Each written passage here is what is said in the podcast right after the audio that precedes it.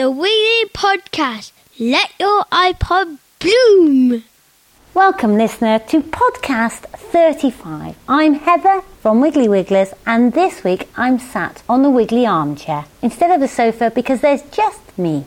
Richard's on holiday, and every other team member of Wiggly Wigglers is setting up our garden at Gardener's World Live. Now, you must come and see it. I think it's going to be corking. Now, you know how most gardens are shades of shade or reflections in a lawn. Well, our garden is something different. It's called Dave's. Dave's garden is a lawn, and it's a lawn where he plays football with his kids. He's married to Sharon, there's a washing line on there, all his football kit is out, but he has created his own little piece of Herefordshire countryside right next to the lawn, and it's absolutely packed with wildflowers. And he's put out his camp bed, an old green camp bed. He's got his tinnies, he's got his iPod to listen to the World Cup report, and he's lying back on the bed watching the world go by. He's got wild strawberries to pick at whenever he fancies a little snack. You know, it'd be nice if he had Pimm's, but he's got, what's it called? Carlsberg or whatever sponsoring the World Cup. And he's also got, and this is my favourite bit, a barley meadow.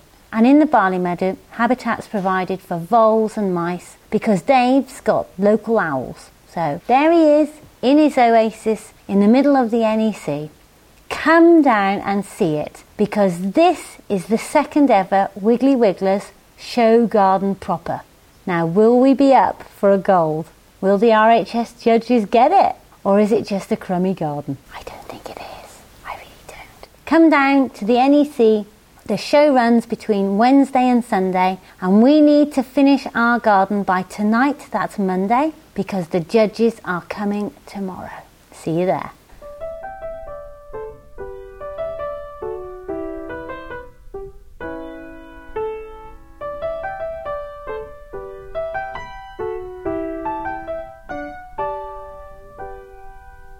This week's podcast is from Hay Festival. It's a special, and it's Jenny and I talking about the new Wiggly book.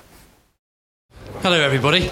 It's nice to see so many of you here. It's nice to see that you've all come to celebrate Wiggler's success in publishing our first book. My name is Richard. I work at Wiggly Wigglers, and amongst the audience here, we have several people that play a vital part in the mechanisms of Wigglers. Phil, for instance, here farms Blakemere. Phil's got a cracking wound on the side of his head where he got a kick in the eye from a cow last night. We also have Rachel. Where are you, Rach? There, there you are, right next to you. Rachel, you'll see in the book looking quite radiant next to the pond. Jodie is also featured in the book. Uh, where are you, Jode? You around somewhere? There you are, right at the back. And uh, it's incredible that Jodie managed to stay still enough for long enough to have a photograph taken. we also have a few key people that played a very, very important part in the creation of the book. Mark Eccleston, for instance, who contributed a great many fantastic photographs. We also have Michael, who's on the other end of the camera filming me at the moment, and Mary. And these guys are outstanding. Their graphic design is, is unsurpassed. You know, in many respects, the book has been made as a consequence of their contributions. Okay, so without further ado, let me introduce Managing Director of Wiggly Wigglers, Heather Gorringe, and author of this book, Jenny Steel.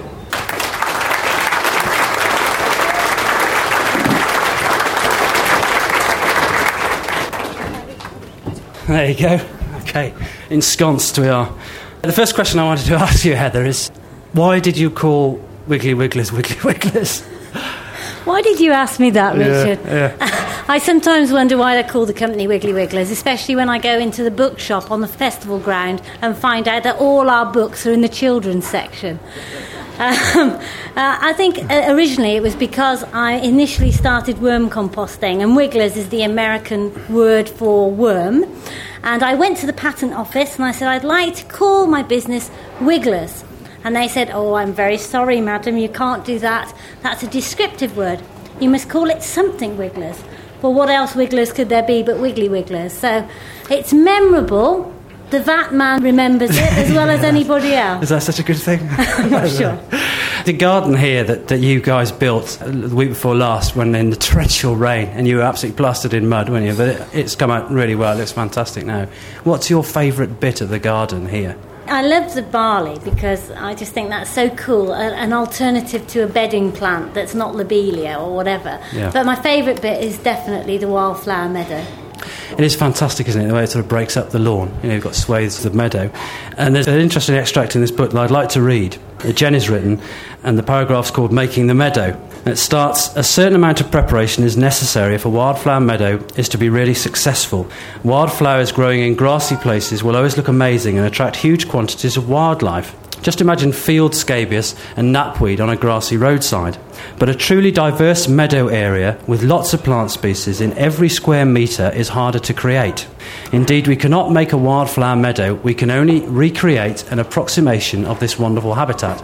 In the wild, meadows have evolved over many hundreds of years with annual intervention by man and beast, hay cropping, grazing, and poaching by the animals' hooves. Having said that, a garden meadow is such a wonderful place that Heather and the team were determined to make this area in their garden very special indeed. And to put that into context, Jen is referring to the beginning of the book, in fact, the feature throughout the book, whereby we're talking about the creation of the garden at Blakemere. I wanted to ask you, you two, because you joined forces, you got together to write this book, but you have quite different backgrounds, don't you? I think in many ways Heather and I are quite similar. In other ways, we're extremely different, and between us, we probably make up one useful person. Heather is very interested in, as she calls it, the wow factor of that garden, just something that hits you as soon as you walk in. Whereas I will be there with a hand lens looking at a little bug that's a quarter of an inch long or whatever. So I'm very interested in the details of, of what I do. And our backgrounds are extremely different in, in the sort of academic sense, in that Heather, I think, initially was doing a design course, I think. um, but I'm a plant ecologist, so Right. my academic background is one where I studied and did a lot of research on interactions between plants and animals, Right, which has given me a fantastic background for what I now do, which Absolutely. is just writing about wildlife gardening. Yeah, so you are well placed to be able to judge whether or not a garden is in fact a wildlife garden. I think any garden is a wildlife garden up to a point. Yeah. It's just a question of how much effort you put in to make it a really good wildlife garden. Yeah. So by contrast, Heather, how did you start off? I mean, uh, you know, how did you start in life? In, in my whole life? Yeah, in your whole Wiggly life. Yeah, in the beginning, the, the original, before Wiggly's. So going back before Wiggly's was um, art and design, really. Um, Yeah. And then the idea always was that I would be my own boss. Right. And that was absolutely within me. My father was his own boss. Um, and I think his father before him was his own boss, if a poacher, gamekeeper Yeah. kind of boss. This is actually something we've got completely in common, and Yeah. uh, I think it's given both of us a very similar outlook on our work. yeah. yeah, yeah.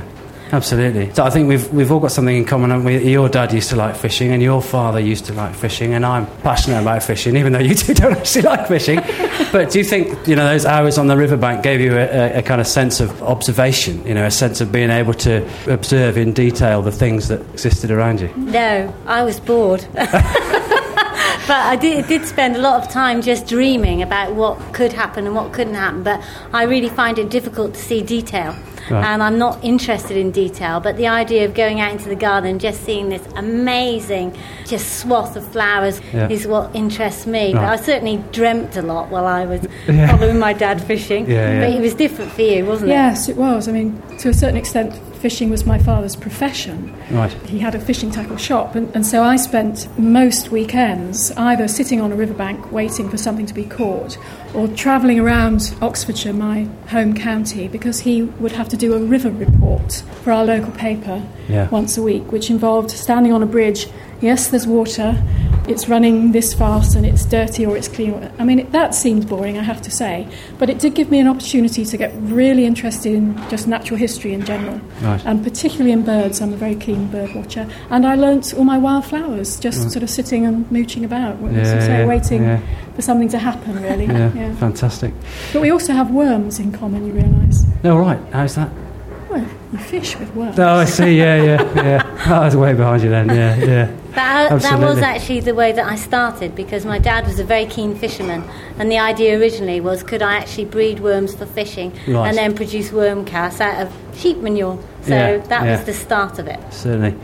When you came together to do this book, what was your aim, Heather? What sort of message did you try and get across? So I think there's 12.5% of UK land is actually garden. Right. Can you imagine the difference that we could make if we actually took time to turn that into a wildlife haven? Yeah. So my aim is really to change 12.5% of the UK Right. into more wildlife friendly gardens. Okay. It's not a yeah. very high aim. No, not at all. No, that's significant. What about you, Jenny? Well, What, I, uh, again, I think this, this shows a real contrast between Heather and I because I feel if I can give one person more of a feel for what a wildlife garden is and how exciting it can be, I feel I've really achieved something. So there's Heather tackling it from the top, and I'm just chipping away at the bottom there. And I'm very, very, very keen on encouraging children in gardens. Both, I mean, I had my own little garden when I was about five, and I think it's an incredibly good way of, of children learning about wildlife, learning about the environment, and learning about growing food too, Right. which is really, really important. Yeah, yeah, absolutely. And in many respects, this is a book that uh, is appropriate for children, and yet it's very much something that an, an adult can get his or her teeth in as well, isn't it? Going back to Wiggly's, the beginnings. I mean, were there time? It was, it was difficult at the beginning, wasn't it? I remember you telling me a story where you had a whole load of worms and chicken muck on your kitchen table, and you were kind of sorting through the worms and whatnot, and you were all covered in head to toe in manure or something. And Phil came in, and, he's, and he said, "Are you sure you know what you're doing?" and you kind of burst into tears. I mean, uh, you know, obviously things weren't easy to begin with, were they? No, I, I do remember once I went to the accountant and he sat there and he said, Heather, I'm going to explain to you how business works. And I said, Oh, well, that would be lovely, that would be very good. And he said, Right, now sit down. I sat down he said, Now, at the beginning of the year, you had this much money, and you've spent this much money. And at the end of the year, you have this much money. I said, Yes, yes, I can see that. He said, Now it's time to give up. and I said, Right, right, right. And he said, It's time to give up and just stop. Otherwise, it's just not going to work out. And it, obviously, you know, you've got your dream. And, and, you're there in front of the accountant expecting him to give you the results and come up with ways of improving it, not tell you to stop. And so I, I was very upset about it, and I, I looked at him for ages, and, and I just looked at him, and I realised that he'd got a teddy bear tie on. All over his tie were teddy bears. And I thought, I can't take any notice of you. You've got a teddy bear tie on. And so we sacked him and moved on. And it all turned out okay. In the book, you make reference to um, some of your wiggly moments, some of the funniest moments, some of the, mo- the moments that you've enjoyed the most. Is there a moment that hasn't been mentioned in the book? I mean, was there a time where you thought that you might have to pack it all in? Well, that that was that moment, I think. Yeah. But there was, there's been utterly embarrassing moments. You know, like we had Prince Charles drinking his Earl Grey tea in the in the dining room and talking about you know natural gardening, and he said to me, Heather, I've got a great pair of tits in my garden, and I said. Have you really, sir? and there was the other time that we were invited to exhibit at the Houses of Parliament. Oh, we were so excited. Oh, this was a wonderful opportunity for Wiggly Wigglers to go there. But we weren't allowed to deliver our own worm composting kit. So, how would we get a live working worm composting kit into the Houses of Parliament? Jodie is a drummer, great drummer, if you want to book her. Um, and so she'd got some drum cases that we packed these worms into and we sent them ahead of us. And we got to the House of Parliament bang on time, and all the security people came up to us and said, Are you Wiggly Wigglers? And we said, Yes. Walk this way. There's been a security alert, they said. I said, Oh dear, oh dear. And so we walked that way, and it turned out that they opened the van door and the worms had escaped. I was in my best frock ever, and the whole van was full of worms. And so we just shut the door and we said, It's absolutely fine, this is completely normal. We scraped them up, put them in, and carried on with the exhibition. So that was a, you know, corking yeah, moment. yeah, that was a bit of an adventure, yeah, certainly. Going back a little bit now to uh, one of the reasons why this book was written, because it was very much written to give people an idea of what was achievable through the experiences of Wiggles and all the team. When you were building the garden, I mean, that was a whole adventure, wasn't it? There were, there were many, many things that, during that time that you, you found quite exciting. And it was, a, it was very much a sort of team bonding exercise as well. And that was just before a visit by Prince Charles, wasn't it? It was. We designed the garden in November which was fine. And the idea was that throughout the next summer, we'd put together the garden over a period of time. You know, when we had a spare moment, we'd make the garden into this beautiful oasis for wildlife. It would be a wonderful place for us to show products. And then they rang up and said, Prince Charles is coming in May for the tenants' lunch. And so that meant that obviously we couldn't have the tenants or Prince Charles coming to a lunch where the garden was just completely obliterated because that's what you have to do to start a wildflower meadow off, in my mm. opinion. So that speeded the whole thing up. So it was a bit like ground force. I was christened Alan because I didn't do it much, apparently. and then there was Tommy that was Pip, and Charlie that was Jodie, who rushed around and, and got this thing so that you could actually tread on it rather than anything else. Right, right. When I, when I look through this book, all the information on there is pretty much spot on. There's, but I have to say, Jenny, there's one inaccuracy that I've noticed, and uh, it's on page 25. And on the top left hand corner, you'll see Phil. And it says, um, it Ah. says here, I didn't write the captions. oh, I see. That's oh, Michael. Uh, right, Michael, you've, you've made a mistake because it says here, Farmer Phil puts his back into it. That's all. And you can see he's obviously pretending to use that shovel. And when you go through the book, you'll see photos of Phil which are more accurate because he's either leaning on something or sat down. But you know, otherwise the otherwise the book's um, pretty spot on. There is a great photograph in here of a little furry creature, which I know you wanted to say something about. Well, I think moles get a really hard time, and for farmers, it's really difficult dealing with moles because soil gets into the silage and that causes all sorts of problems. But in our garden, I really can't see too much harm done by moles because they do aerate and they do eat lots of lots of bugs, don't they, Jenny? Um, so I just wanted to read out the first paragraph of the mole page because the mole turns out to be a feature creature, which in a wildlife book is a fairly brave move, I think, because it would be easy to choose a butterfly, wouldn't it, or something beautiful, but a mole makes it. And Jenny says the majority of gardeners despise the mole for the disruption it causes to lawns and flower beds, but a closer look at this beautiful little creature might well make them change their minds. Moles perform some very valuable tasks in the soil, aerating it and removing a variety of pest species such as leather jackets, wireworms, slugs, and snails. On the less positive side, they do consume a huge number of earthworms, which make up about 50% of their diet and are their staple food source. However, generally, a garden can cope with this loss as earthworms quickly reproduce to maintain their numbers. And I can certainly vouch for if you give an earthworm good soil, it will certainly reproduce its numbers in a short period of time. So I, I really like the mole bit because I think it would have been easy to choose something less exotic. And I can't see much wrong with a mole tump. All you do is kick it, in my experience, and it spreads the soil out and you won't even know. Absolutely, absolutely. Jenny, I appreciate you've written several books geared around natural history previously. I mean, was there anything difficult that you found about writing this book, other than working with Heather? Um, pinning Heather down, you mean, yeah? Um, So no, nothing, nothing difficult at all. I am used to just writing on my own. This is the first book that I've ever written with other people.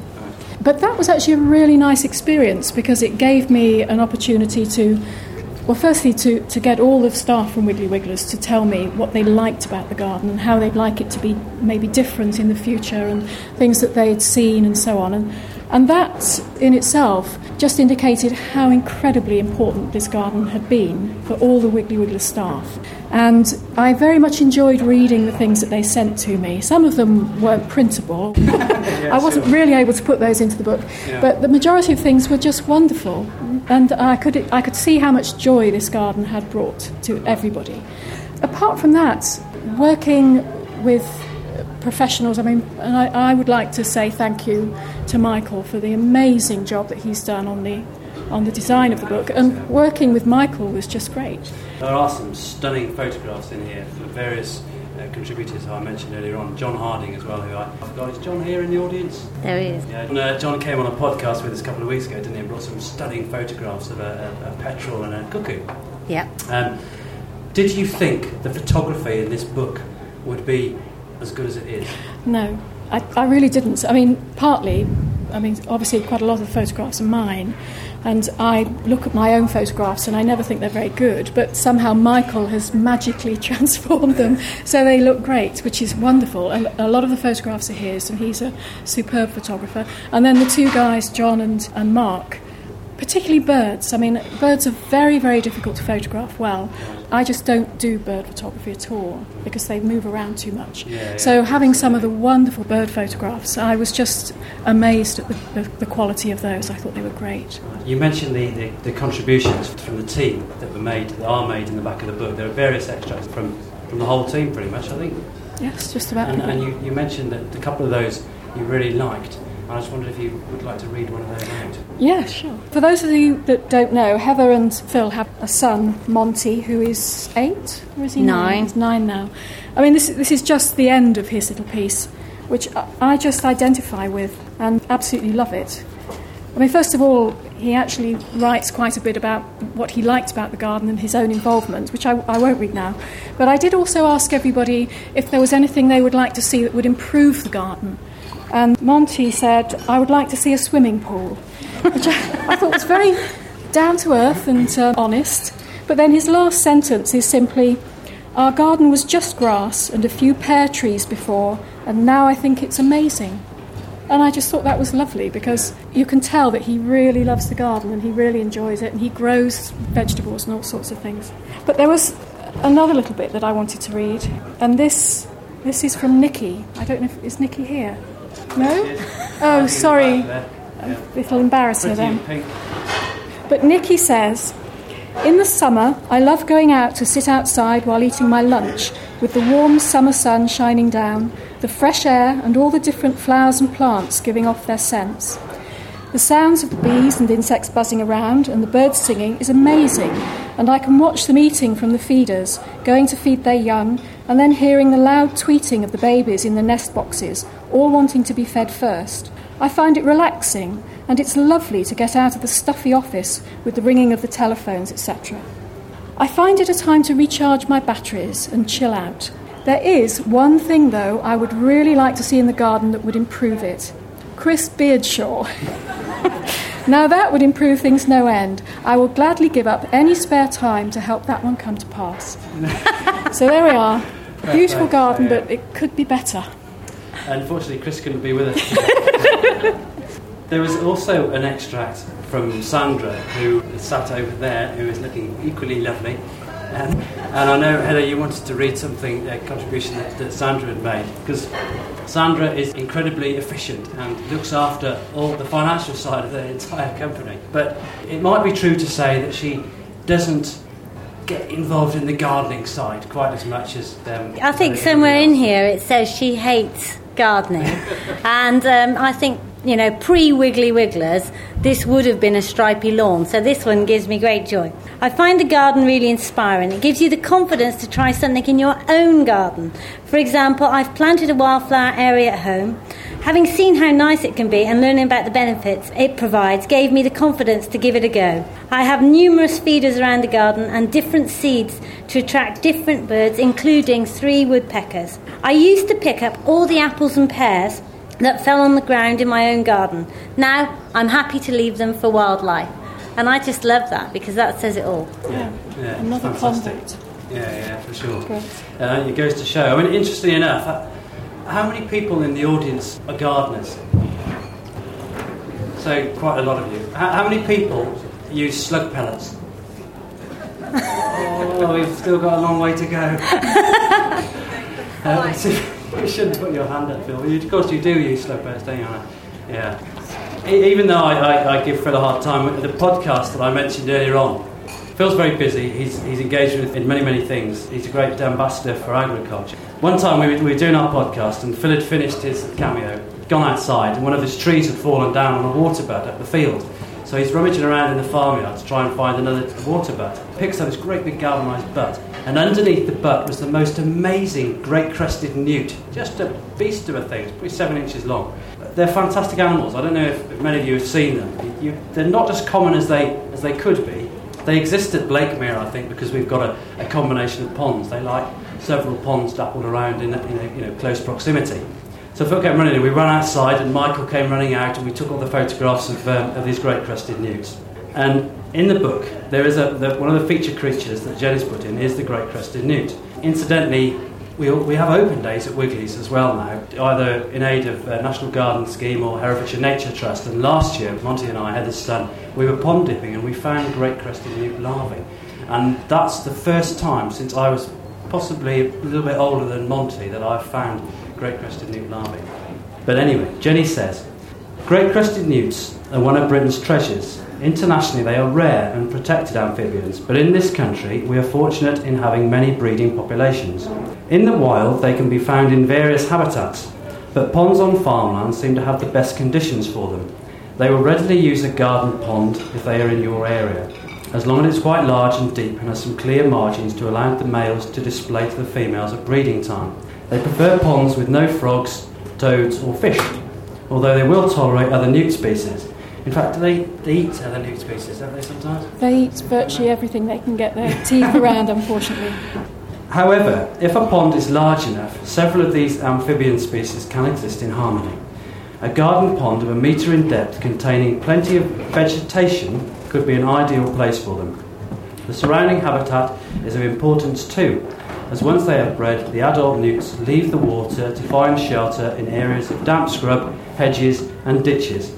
Dense shrubs and log piles close to your pond will provide the shelter you require, or even galvanised water butts in this instance. So that was quite a treat to find that. We've, we've got a series of courses this year as well where we'll be involving people in all sorts of pond dipping and uh, freshwater expeditions, so hopefully we'll find a, a lot more great crested newts then. One thing that I wanted to ask you, I mean, do you, Jenny, would you consider that natural gardening is important? How important do you think natural gardening is? Personally, I can't think of anything more important. But then I'm, I'm not only very interested in all natural history, but I'm a fanatical gardener. And to put the two things together is really how I live my life. I think gardening is exceptionally important to everybody. I think it gives a sense of hope. I think it gives people something to look forward to month after month after month. In the middle of the winter, you're thinking, wow, those hellebores will be coming out soon. I think it actually prolongs people's lives. I think it, if you're a gardener and you're someone who is interested in the environment and what's happening outside your window, there's a very good chance that you'll have an optimistic attitude towards life. And I think that gives you a, a good chance of living a long and healthy life because you're also obviously getting plenty of exercise out there. If you put wildlife into that mix, it's another dimension entirely because you're not only looking forward to your hellebores, but you're looking forward to the swallows coming back. And you're looking forward to the first blackbird or the first thrush singing in the spring. And again, it gives that optimism that's so important. So, on that level, for just us as individuals, I think it's incredibly important. Obviously, on a a deeper level, then, as Heather was saying earlier, there are large areas of garden in this country, all of which could be good wildlife habitats. And the most important thing to say about natural gardening or wildlife gardening is that it works. It really does work, and the garden at Wiggly Wigglers shows that. If you get a chance to go to some of the RHS gardens now, uh, they're getting very much into wildlife gardening and natural gardening, you'll see that you walk into a garden like this and it is absolutely buzzing with life. There are birds, there are bees, there are butterflies, there are all sorts of things just running around, flying about. It really does work. And hopefully, one of the things that this book will do is not only take you through the journey that Wiggly Wigglers went while they were creating their garden, but it will also show you how to do it yourself that's the objective, really. It's not just to say what a fabulous garden this is, although it is fabulous, and if you get a chance to go and see it, then please do. But it's also to show you how you can do it yourself. And it doesn't have to be all or nothing. It really doesn't have to be my whole garden is given over to wildlife, or my whole garden is going to be a wildflower meadow. It can be something that you can do a little bit at a time. And any little thing that you do, even if it's just planting some plants for bumblebees, which I was speaking to somebody about earlier, if that's the only thing you do, it's still a very positive positive thing. And I think probably there's a bit in the book where I kind of sum up how I feel about wildlife gardening without getting too passionate. but I am passionate about it.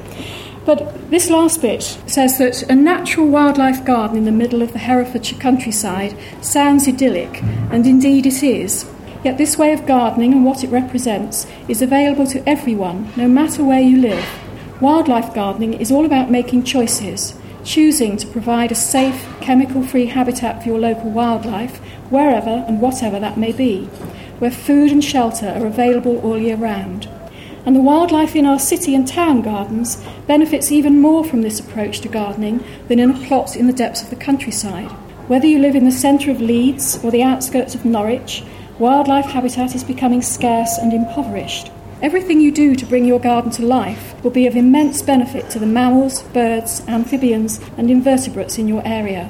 Wildlife gardening is one really important way of appreciating what we still have and ensuring that there will always be some sort of habitat for our native wildlife as countryside continues to disappear under tarmac and concrete, in spite of the best efforts of many people. So, by making your garden into a refuge for wildlife, you could be contributing to the survival of some of our most precious species. The team at Wiggly Wigglers, with their dedication, enthusiasm, and enlightened thinking, have created a very special garden but not so special that you couldn't do it too. Fantastic. Thank you, Jenny. One last question, Heather. What are your dreams for Wiggly Wigglers? Uh, not a big question then, Rich. No. Um, for me, the idea of gardening doesn't fill me with joy. Practically speaking, I'm not into gardening, but to me, it's like when you go out for a meal. You go out for a normal meal in a restaurant and you enjoy it. But when you go out for that meal and you find out the beef has been grown by farmer X and the veggies has been grown by farmer Y and you understand what that meal's about, it tastes better and it's exactly the same for me in the wildlife garden. I'm not interested in fashion, so we're into purple this year, are we? I'm interested in the fact that when I go out into that garden, I can see those bees nesting in those tubes, and Jenny will tell me what sort of butterflies there, and so it gives that wow factor. I'd like 12.5% of the UK land to feel that feeling because it's just fabulous. Absolutely right. If you read this book, you will get a feeling that there's a great deal more to this book than natural gardening. The natural gardening is the theme, but there is, again, as I mentioned earlier on, the attention to detail is all important. And what I will say is thank you very much, both, for that. Cheers. Thank you.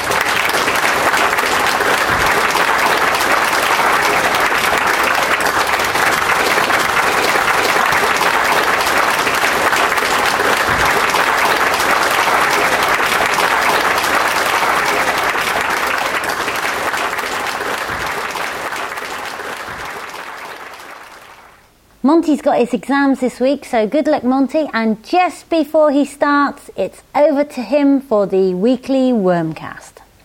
The Wiggly Wormcast podcast by Monty, a weekly fact on worms. Research has shown that eating earthworms can reduce cholesterol. The basic essential oil of earthworms is omega 3. My mum has ate a worm. Yuck! Thank you, Monty, and thank you, listener, for tuning in once again. I hope you enjoyed that special from Hay.